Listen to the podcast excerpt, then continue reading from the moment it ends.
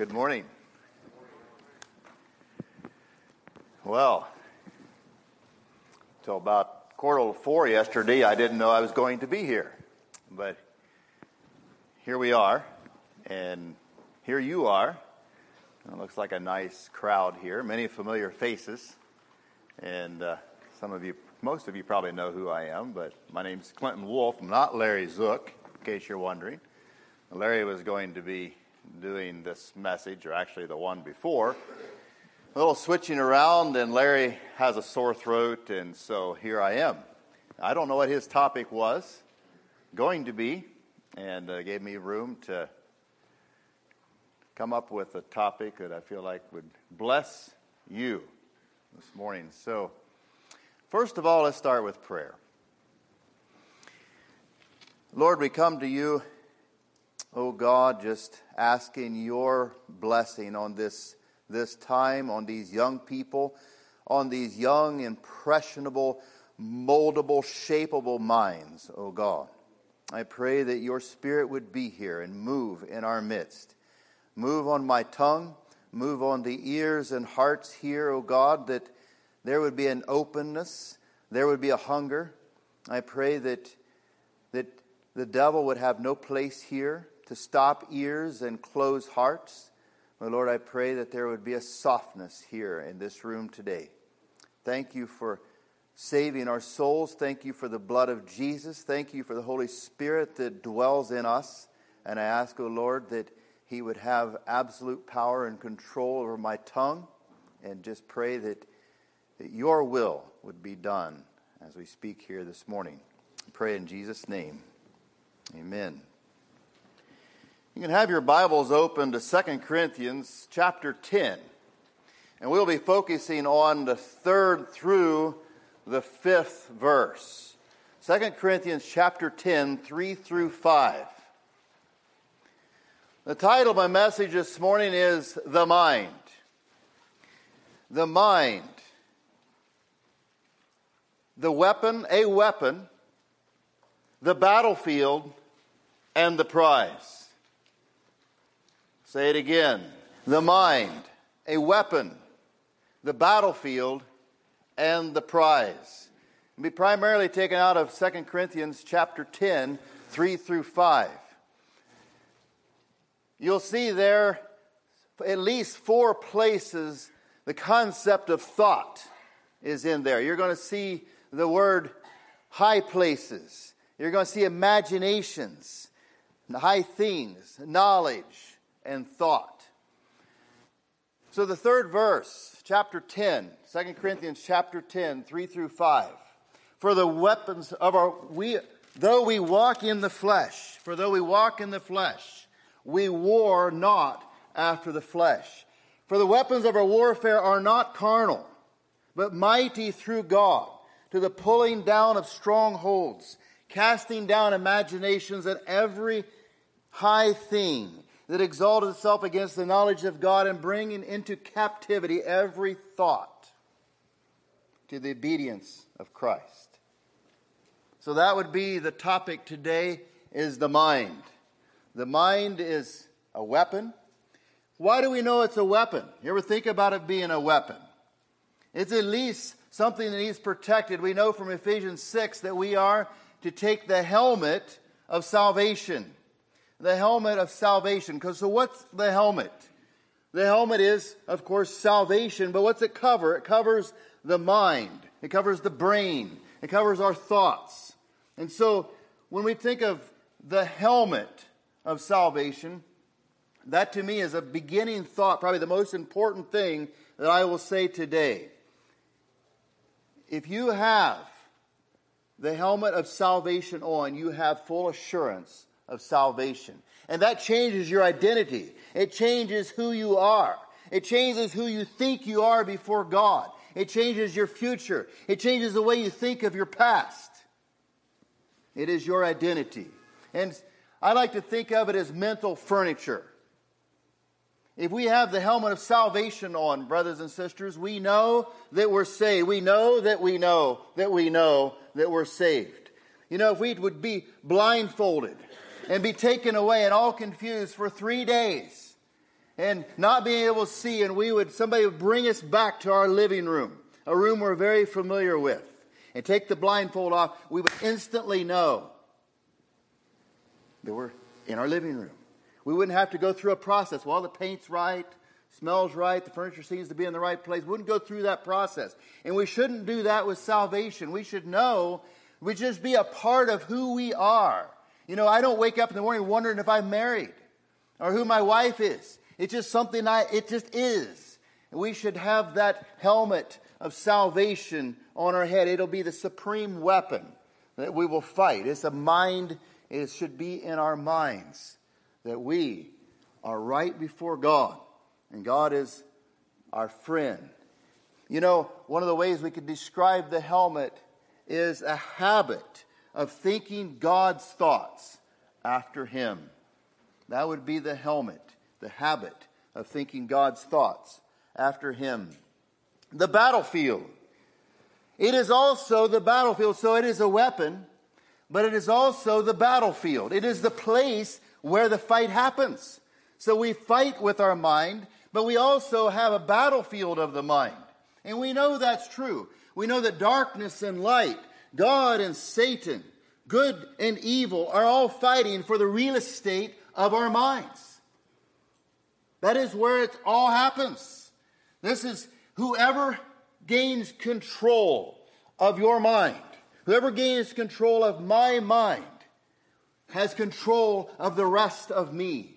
Our minds are a part of our brain, but the spiritual part of our physical brain is the mind. And even to this day, scientists don't fully understand the concept of consciousness. We are conscious. We are conscious of thinking about thinking. And that is the part that God wants control of. But it's also the part that Satan wants control of. How many in this room would raise their hand and say, I have no trouble with my thought life? Hmm, I didn't expect any hands to go up. It would be a rare person that would raise their hand and say, I have no problem with my thought life. You know, when we say that, you know, we go into the council room, you know, in, a, in an evening of Bible school like this, sometimes that'll be something that'll come up. I have problems with my thought life. And often when we dig, we find for girls, it's fantasizing about boys and relationships and thus maybe a certain boy. And with guys, often it's sexual lust. That's what often it is. But I would like to challenge that. It is more than just those issues that most of the time we struggle with in our thought life. Anger. Yes, lust, fear, and anxiety, which is the chronic version of fear. Or, you know, discouragement or depression, which is the chronic version of that. We might have envy and discontent. Those are all things that start, actually, they're in the mind. They, they show themselves. Remember, the weapons of warfare are not carnal. We are, have to realize that this battle that we are fighting is not fought naturally, it is fought spiritually. If we take carnal weapons, fleshly weapons, weapons of flesh rather than weapons of faith to a battle like this, we will lose. It is a spiritual battle. You know, one of the things we might deal with is holding grudges or, or regurgitating and thinking about, cogitating over hurts that have happened in our lives. What about distractibility? You know, we live in the most distracted age. According to sociologists today, they say that we live in the most distracted age in all of history. We cannot hardly focus on anything for any length of time. And what does that do to our spiritual lives? How do we, how do we fight that battle? But those are, the battlefield is in the mind. It is the battlefield, but it is also the prize. It is the prize because whoever rules this real estate has control. So is it our will, controlled by God's will in control on the throne, or is it the devil that has control in our flesh? Just, you know, if you don't know, it's probably the world, the flesh, and the devil. That is probably a fact.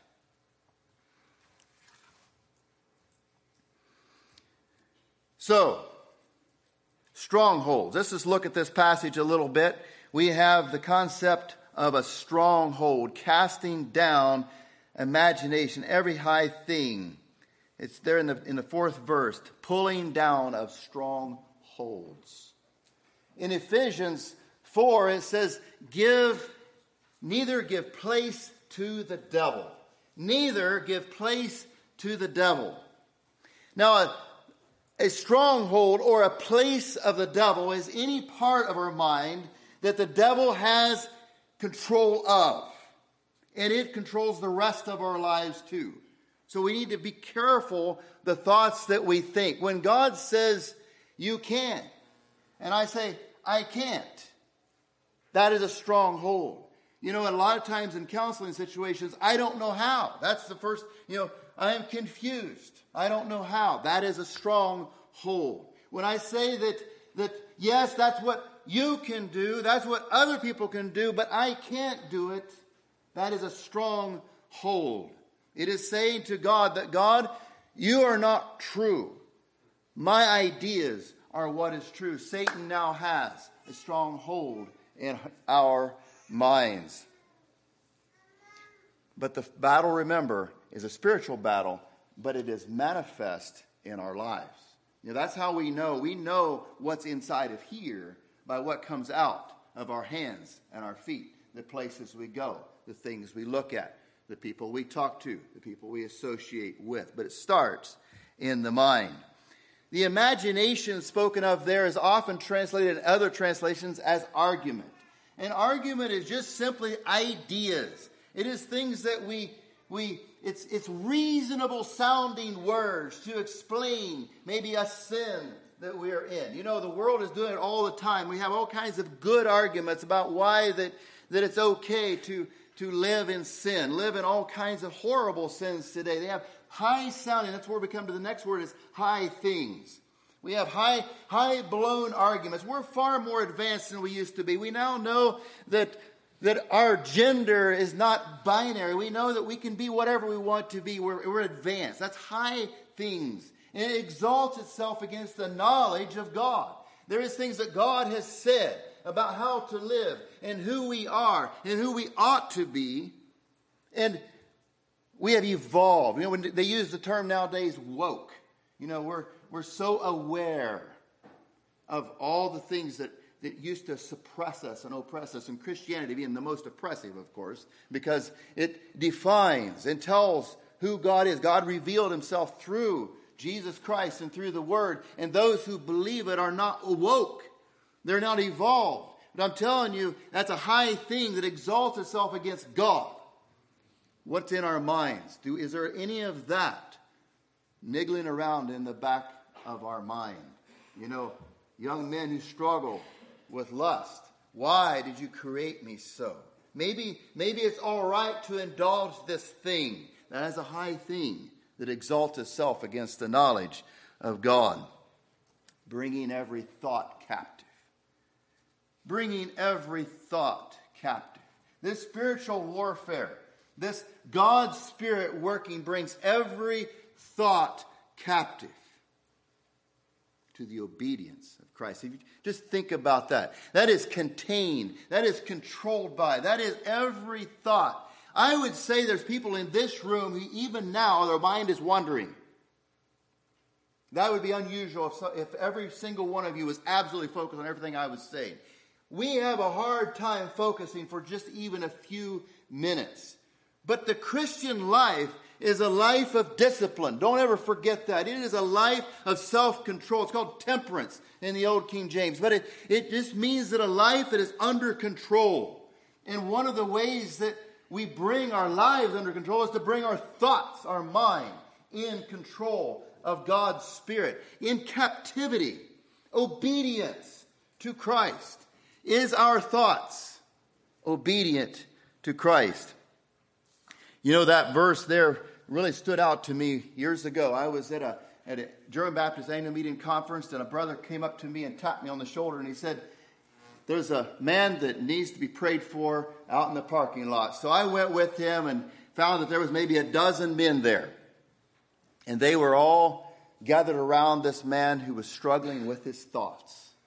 And it was, I mean, I probably had, probably they would call him mentally ill. He would sit at a, at a stoplight and he would see somebody walking in front of him and he'd just feel this urge just to punch on the gas and run him over.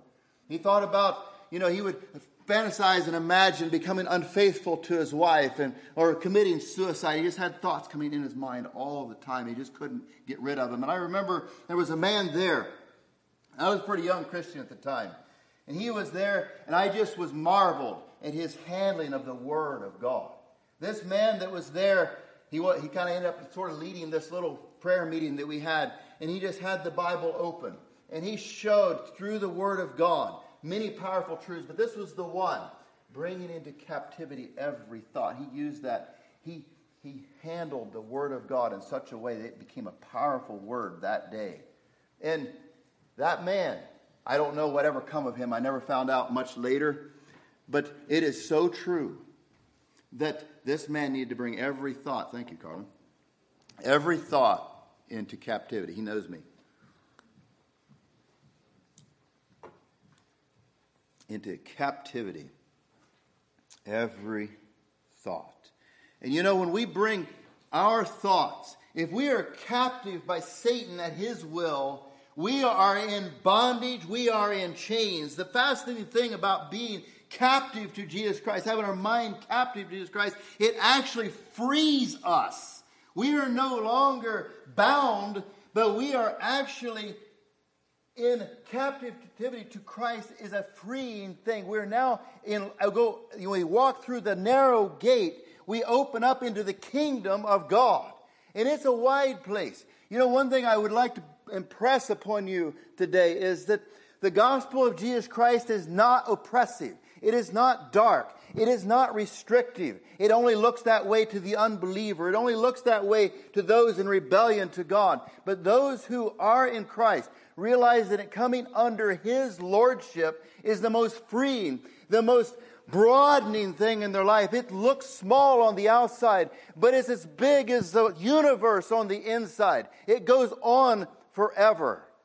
And it's, He's coming again someday, and I would looking forward to someday being in that immensity of God's eternal presence. We do not need to fear being captive to Jesus Christ. I would like to speak about the importance of the mind just for a moment. You know, we love, you know, I told you all the things we do that's evil with the mind. You know, the lust and the envy and the hatred and the malice and all those things, and they're all in the mind. They start, they have their manifestations. You know, some of you are in homes where you've experienced the hard things, maybe an angry father or whatever it might be, but there is also the good that happens. The reason why it's so important, the reason why it's a battlefield, it's the reason why we need to wage warfare, is because we also love in our mind. That's where love starts. It's where forgiveness happens. You know, to actually come to a place where we can let go of a hurt and not carry it anymore and not, and the person that done it to us owes us nothing. That happens inside the mind. That happens inside the mind. We worship God. Yes, we raise our hands, we raise our voice, we sing, but real worship happens when we we are gazing upon the cross, gazing upon the immensity of Jesus Christ and His great love for us, and turning our minds that way and giving Him glory. We cannot make God greater. We cannot, you know, glorifying God doesn't make God something. All we can do is point to it. You know, one of the ways we glorify, you know, I was, I was really brought to mind one day when I, there was a beautiful uh, constellation. It was the Milky Way, and there was some things going on in the sky, and I, and I, I just felt like somebody else needs to experience this with me. So I brought my family out, and I pointed to the sky, and I said, "Look, that is what glorifying God is. We can't. I couldn't change those stars. I couldn't make it any better. I couldn't change it but I could point to it. And that's what we do with our mind. We point to God with our minds. And when we glorify Him out loud, we call others to glorify God with me. That's what the psalmist David says glorify God with me. So let's do that. We start with our mind. The importance of the mind It's also the place, you all know, where the flood. The flood happened early on the days of Noah. But we all know what happened, right? There was wickedness in the land. But I would like you to notice where it really started. Genesis 6 5. And God saw the wickedness of man was great in the earth, and that every imagination, listen, and every imagination of the thoughts of his heart was only evil continually. So, where did this sin problem come that God brought the flood upon man? It came because the man's imagination of his heart was only evil continually. Then Romans talks about that event and he's in Romans 121 because that when they knew God, they did. They weren't that far from creation. When they knew God, they glorified him not as God, neither were thankful, but became vain in their imaginations, and their foolish heart was darkened. And we know what happened. God gave them over to reprobate minds and much evil. But it started with their vain. What's vain imaginations? Vain imaginations is futile. You know, when you see that word vain, it just means it's futile, it's meaningless. It's, you know, how much meaninglessness is going on in the world today. One of the things that's happening as people, especially with the technological revolution we're going through right now, people are wasting time, but sadly, they're wasting their minds. You know, people are not inventing things. They're not, they're not coming up with ideas because they're being amused, which means to not think. You know, ah means to not. Muse means to think. So not think. They are not thinking, they're being amused. Vain imaginations. Let's be careful we don't go the way of the world in that. And then, of course, the wickedness is acted out. I would like to point to three scriptures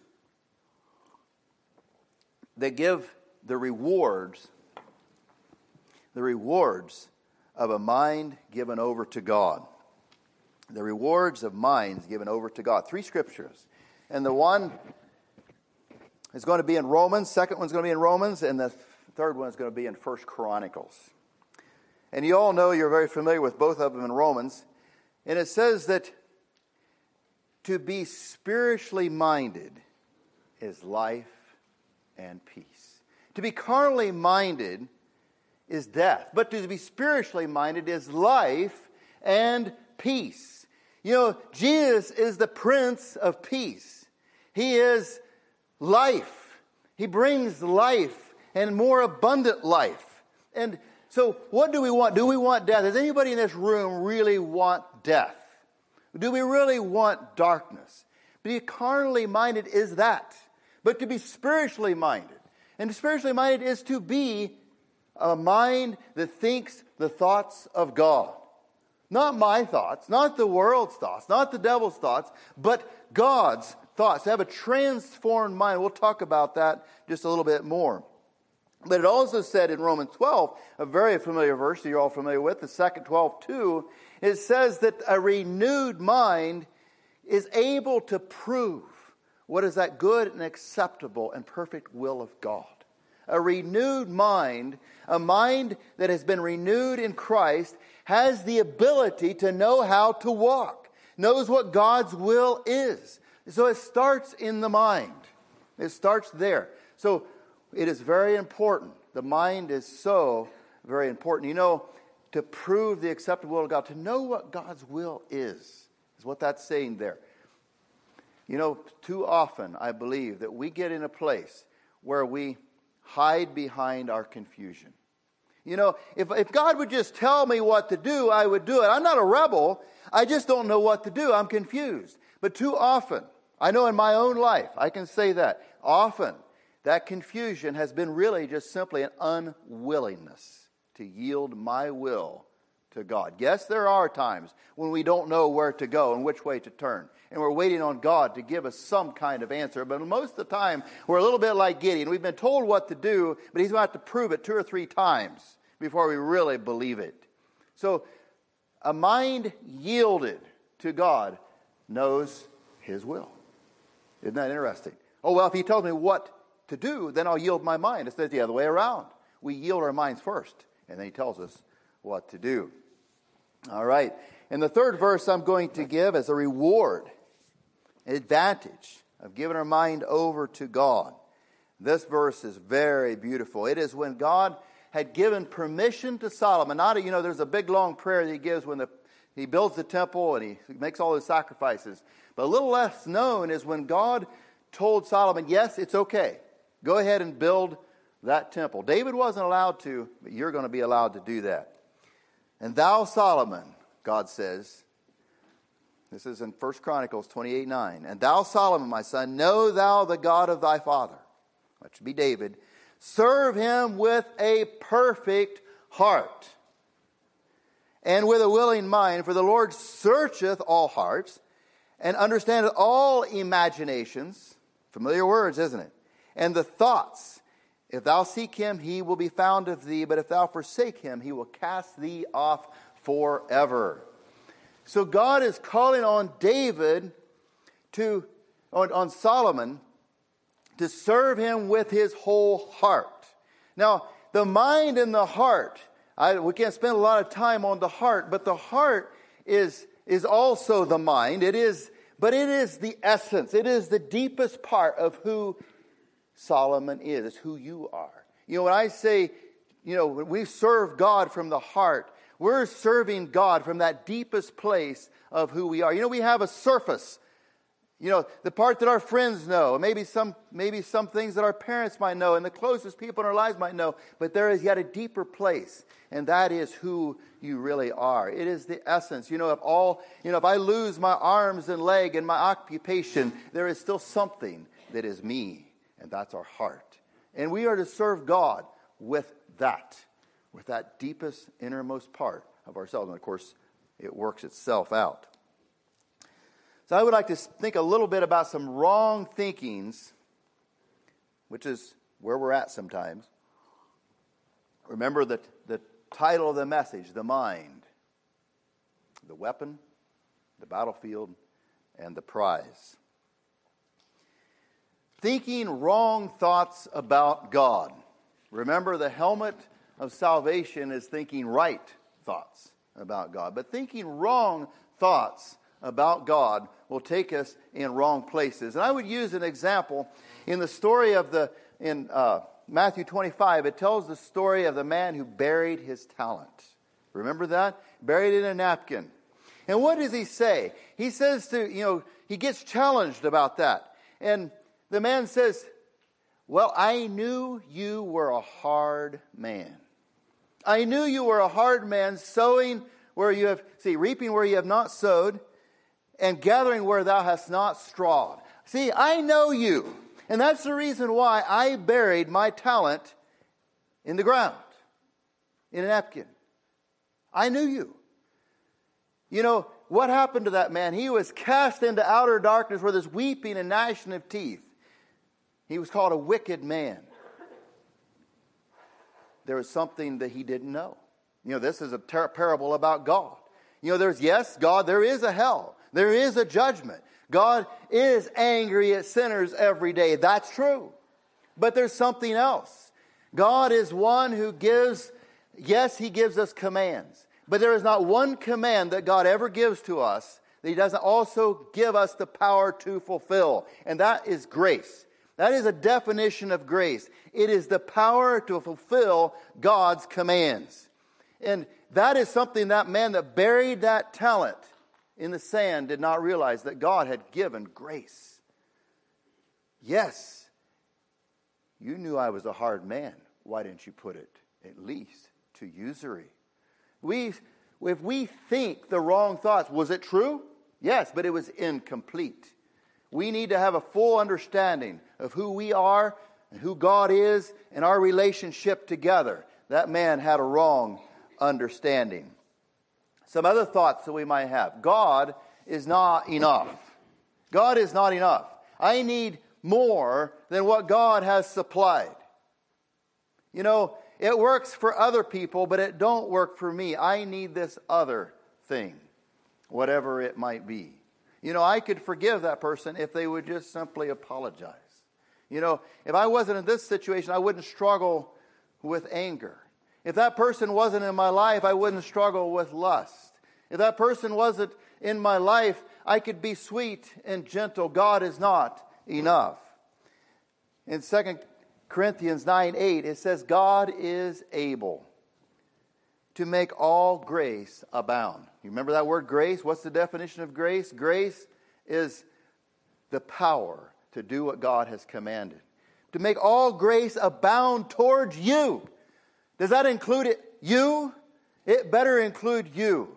God's grace needs to abound to you. You need to believe these words that ye always have all sufficiency in all things and may abound in every good work. Is God enough?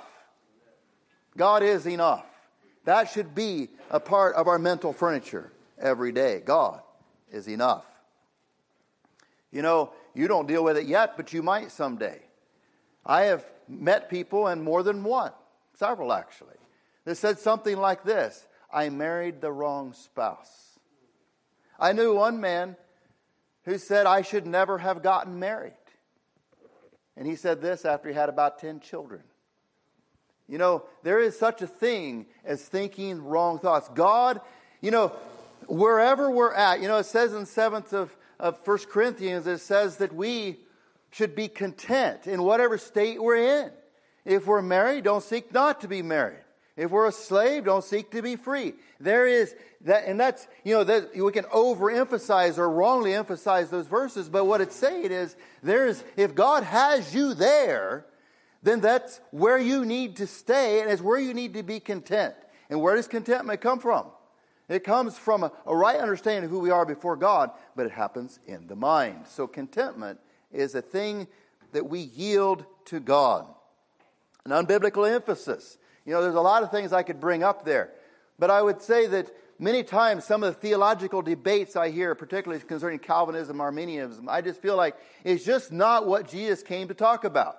He didn't come to tell us, you know, who gets to be saved and who doesn't and, and all the, all that stuff that people talk about. There's just something very beautiful and simple about the gospel of Jesus Christ, but we can, we can start emphasizing things that God doesn't emphasize. You know, I was challenged one day by a man who said, you know, he, was, he knew our circles fairly well, had been a part of us at one time. And he said, the problem with you guys is that you put so much emphasis to the parents. You know, if the, if the children turn out rotten, you blame the parents. You, you put all this burden on the parents to raise their children right. And if they don't do it right, the children are going to turn out bad. And he really emphasized that. He said, you know, the Bible places the emphasis on the children. Children, obey your parents in the Lord, for this is right. It's the first commandment with promise that they would live long on the earth. He said, Why don't you put the emphasis where the children, where the Bible does, on the children? You know, I'm not sure what I make of that, but I did think, you know, it is right and good for him to challenge me to put our emphasis where God does. We need to do that. You know, I, I think there's still a place, you know, fathers provoke not your children to wrath. That's in that same set of verses there we need to focus on some of those things. But you know, maybe in this context, it works. You know, you're blaming your dad. Well, I, I, could be a better Christian if it wasn't my dad or my mom or my older brother or whatever, or my pastor, whatever it might be. The fact is, the burden is on you. Obey, honor your father and mother for his right. It is good. That's where God places the emphasis. So that is in our minds. A right emphasis is in our minds, or not. Discontentment, we talked about that already. But I would just like to, to say that there is a lot of things that we can be discontent in. We're just not satisfied with where God has us. And what do we do? What, what, what brings about depression? You know, depression happens in the mind too. You know, there's a couple of key things that bring about depression. One is anger, and two is self pity. Those two things are at the back of most depression, anger, and self pity. So, what does discontent bring about? Self pity. What happens to our mind when we get into self pity? We go down, we get discouraged. There is, Satan would like us to be there. You know, we can get so discouraged we can commit suicide. We can get so discouraged we disbelieve that God is, or at least that He's a good and a rewarder of those that diligently seek Him.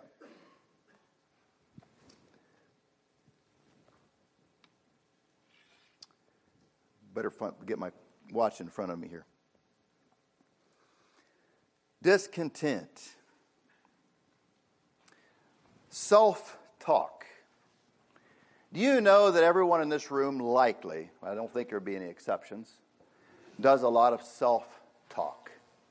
You know, you're talking to yourself all the time. Maybe you haven't thought about it, maybe you're not consciously aware of it. But you're telling stories to yourself all the time about who you are, what you would like to do, where you'd like to be, and, and, and a lot of it has to do with your own self image. You know, self talk. We have stories we tell ourselves every day. And, it's, and it shapes us and defines us. It sets our limitations. It sets our goals for us in many ways. You know, some of us shaped by our parents, some of us shaped by preaching from the pulpit, books you read. But there is self talk. You know, there is a place for that. In fact, you probably can't stop it even if you would want to. You know, we have, a, we have our image of ourselves, and we tell ourselves these things every day. But I would like to challenge us. Martyn Lloyd-Jones said this. He said, It's time for us to stop talking to ourselves and start preaching to ourselves. And that is so true. We need to be constantly telling ourselves who God is. We need to be constantly telling us ourselves what the Bible says. We need to start preaching to ourselves the words of God. We need to believe them, you know, stand on the promises of God. You know, some of us are full of impossibilities. You know, a little baby that's born. I think our latest little baby is named Monica in our fellowship, and you know she's just this little, the sweetest little thing, and she's full of possibilities. But I was in a in Georgia not long ago, and was in Atlanta there, and there was a man laying there, all his possessions around him, all the clothes that he owned on him, and if statistics are any indicator, he probably is a drug addict. And you know, he has reached a place where there's no possibilities. And it's fascinating to me. I was just reading recently in some new studies they've been making about addiction. And that's probably, he's likely addicted. Almost a huge percentage, I mean, like it's only a small percentage, are not addicted to drugs that are street people. That is just, a, just the way it is. You check them out, it's over and over again. They're on drugs at some level. Addiction is Yes, it's a physical, a physical element to addiction, but it's also what they tell themselves. It is that there's a mental component to it. Just simply a hopelessness, or I can't get out of it, or this is my identity, this is who I am. So let's stop talking to ourselves and start preaching to ourselves. Let's start telling ourselves, if we're going to talk to ourselves anyway, which we do, well, then let's tell ourselves what the Bible says later on, I'll, I would, I'll get there, I guess. There's a place in, in Psalms that speaks about talking to ourselves.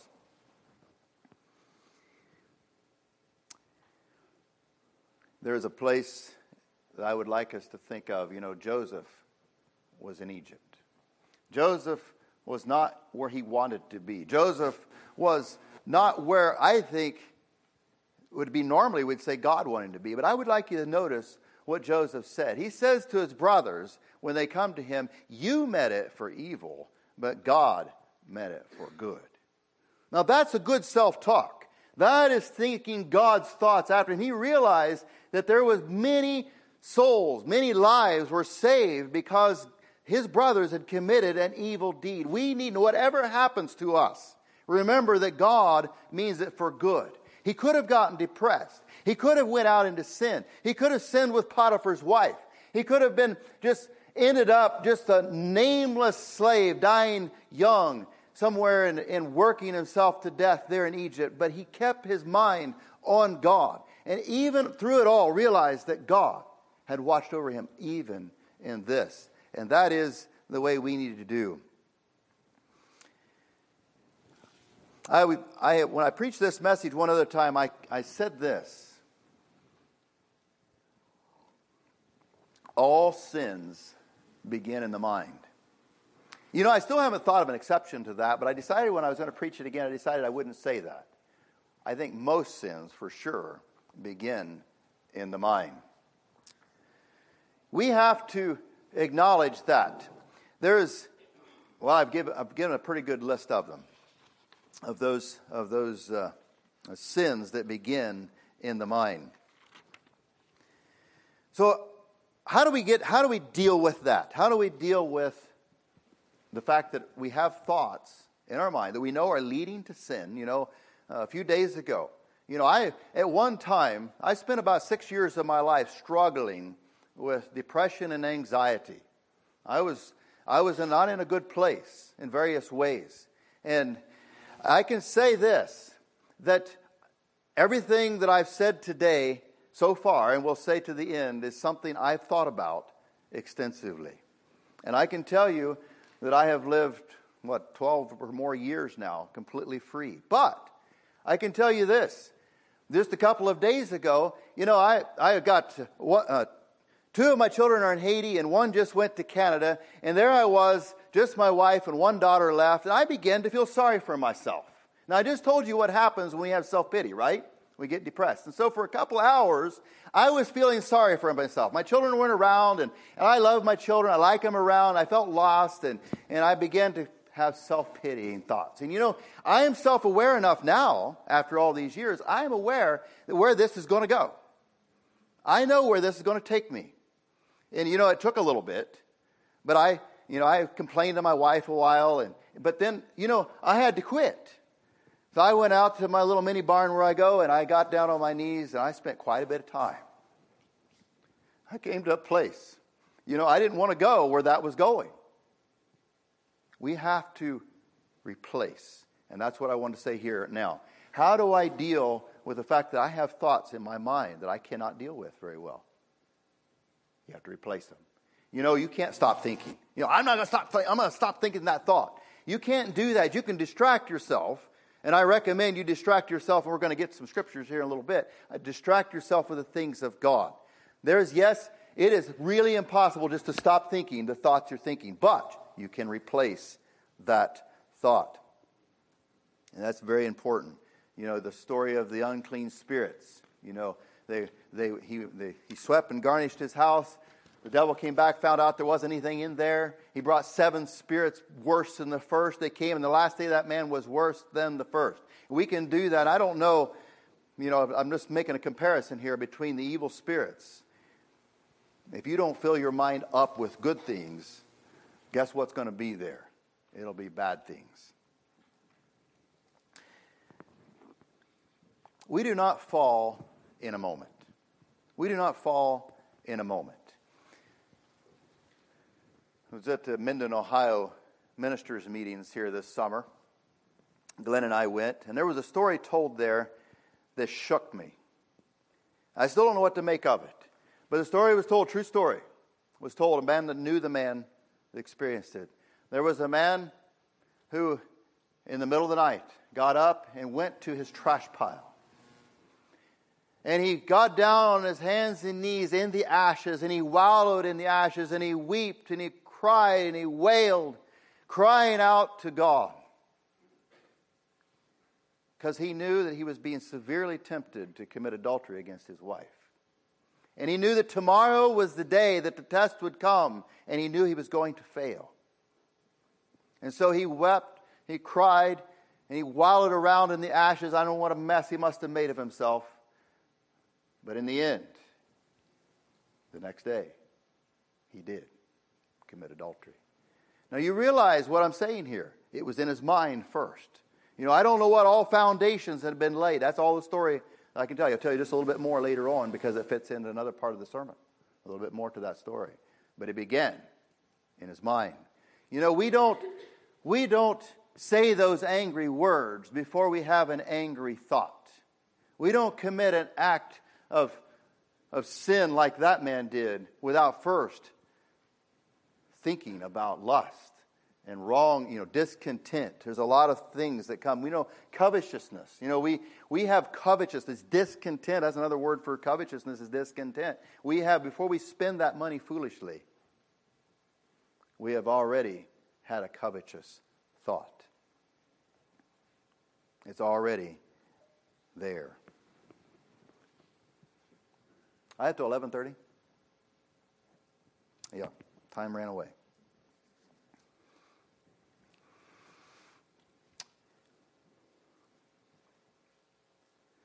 I want to talk about four ways to take our thoughts captive. Four ways. And I have about nine minutes to do it. First is starve. The second is feed.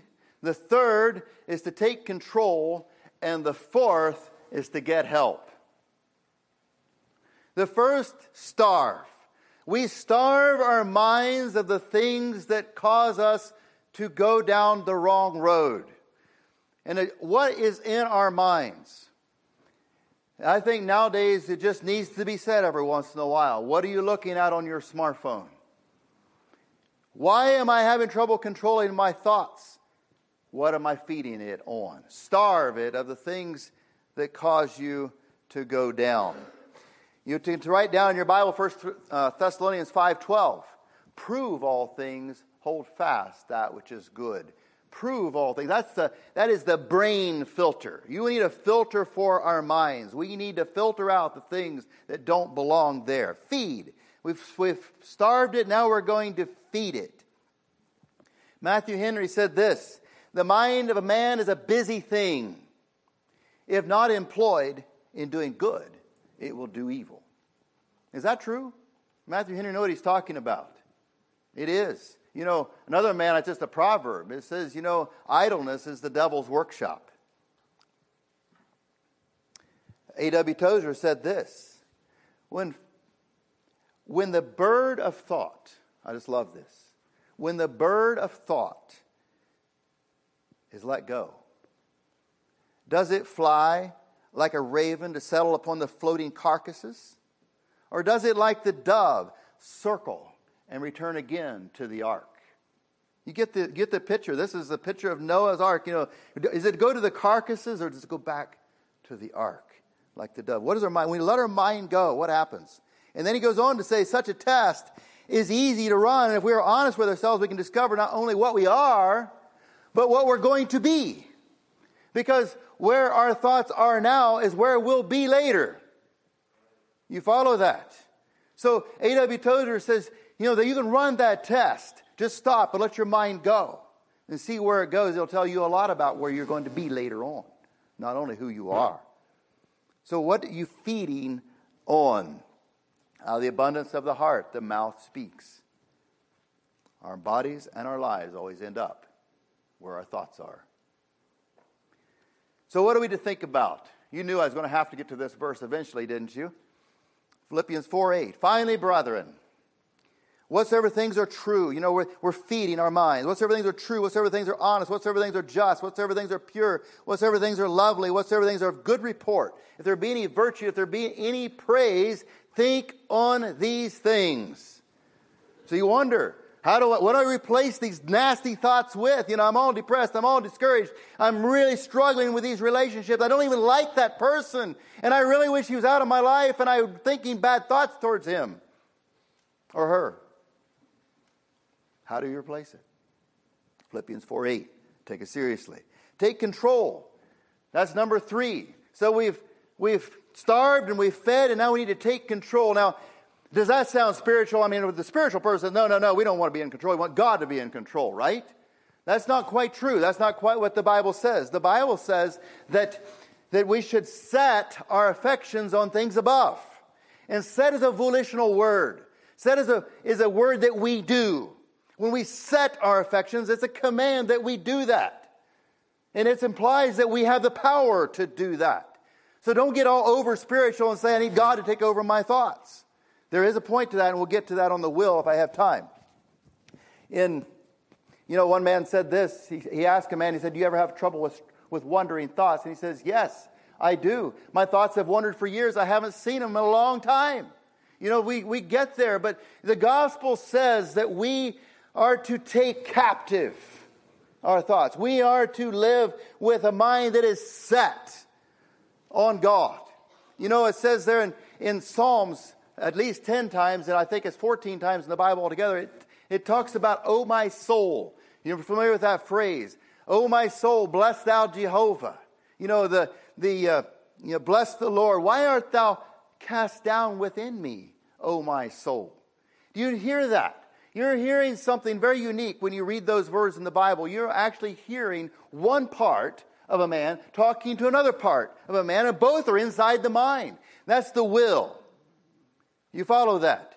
Oh, you know, when I tell my soul to bless the Lord, or I ask my soul, why art thou cast down? It is me talking to me. But it is my will talking to my mind and emotions, my thoughts and emotions.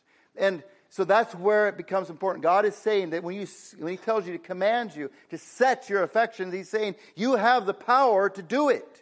First of all, we need to get our will controlled by God's will, not my will, but thine be done. So that our will is controlled by God's will. And then now, instead of the, thoughts and emotions controlling us, is now the will controlled by God's will controlling our thoughts and emotions. And I think particularly girls need that lesson probably as much as anything. We need to realize that there needs to be a part of us. You know, sometimes, you know, we you know, have these hormonal things going on. We feel very discombobulated and everything's all messed up. We need to understand that, that, that there's a part of us that is sober and thoughtful and logical and is in control of God and it can control the rest of us. We should always know that. We should sometimes just set outside ourselves and say, Boy, what would I look like if somebody could see me? But you can see yourself. That's one of the reasons why we can say to our soul, we can actually see our own thoughts. And that's what God is saying. Put your mind and your will under control of the will. And the fourth thing I wanted to mention is report in or get help. You know, there is such a thing, you know, especially certain kinds of, well, certain kinds of fear, anxiety, depression, and lust are things that a lot of times people cannot deal with on their own. I will tell you, this man I told you about that wallowed in the ashes. It is interesting the way that story ended. He did repent. He was actually a minister in the church. You know, I was at a minister's meeting when I heard this story. He was a minister in the church at that at, before this. Of course, he was taken out of the ministry. He came back to the church and has been a supporting, supporting brother in the church for many years since then. And one of the things he says about that thing is he said he realizes what he should have done. He did not have the power within himself somehow to get clear with God enough. He was so fogged over with wherever he had let his mind go up to that point that he couldn't think straight. And he said he'd wish he would have done one thing. He wished he'd have made a phone call. He wished he'd have went over to a brother's house and prayed. You know, sometimes we need help. Don't kid yourself. You know, when our mind is messed up, is don't try to use your mind to get straightened out. You know, sometimes you've got to have somebody say, you know, Brother Clint, you're not thinking right. You know, we just need somebody to do that to us every once in a while. So I would like to end with some thoughts on the when we're struggling. And you know, for, for me at one time especially, I struggled with those three o'clock in the morning thoughts. You know, wasn't always three o'clock in the morning. Maybe it's two in the morning. Maybe it's one in the morning. But whatever it was, you know, you wake up in the middle of the night, and all of a sudden, you have all kinds of thoughts going through your mind you didn't want, don't, didn't expect even, and there they are. And many times, you know, nowadays you know, I, I have, you know, one of the ways I deal with that is a lot of times I just turn on the Bible. I just listen to the Bible till I go back to sleep. I just find it's just a very, very peaceful thing to do. I don't struggle with it. But at one time I did. And one of the things that would happen was that Satan would bring up my past. You know, one of the things about that is that there is a place for that. There is a place for waking up in the middle of the night and realizing that there's things in my past that I have not yet dealt with. I have not yet repented of. I haven't yet made restitution for. And there's God sometimes does that, you know, the clarity in the darkness, the quietness of the middle of the night is sometimes the best time for God to really get a hold of us and talk to us. And we need to listen when that happens. However, there is times when, you know, as a nameless, we've dealt with everything. We know we're at peace with God. We know we've done the right thing. We've settled our, heart before God. We prayed before we went to bed. And we know that we've, we're clear but what does Satan do? He says, You're not clear. And then there's, when you seek, you, you search, well, where's, where is the problem? And you find out there isn't any, and that's Satan. He has, he has fogged your mind. He says, it's a, there's a song that speaks about that nameless dread and fear. And that's when we tell Satan, I am cleansed by the blood of Jesus Christ. He has bought and paid for me. And you reminded me of my past. But Satan, I'll remind you of your future. You are defeated. You are, you are going to be cast into the bottomless pit. You are done for. And you have no power in my life. We need to talk to Satan that way. We have power because of Jesus, not because of us. Goodness, if you talk that way to Satan without Jesus' name, you're going to lose. It is strictly a matter of faith in the name of Jesus Christ that gives us absolute power and victory over Satan. So remind Satan of his future.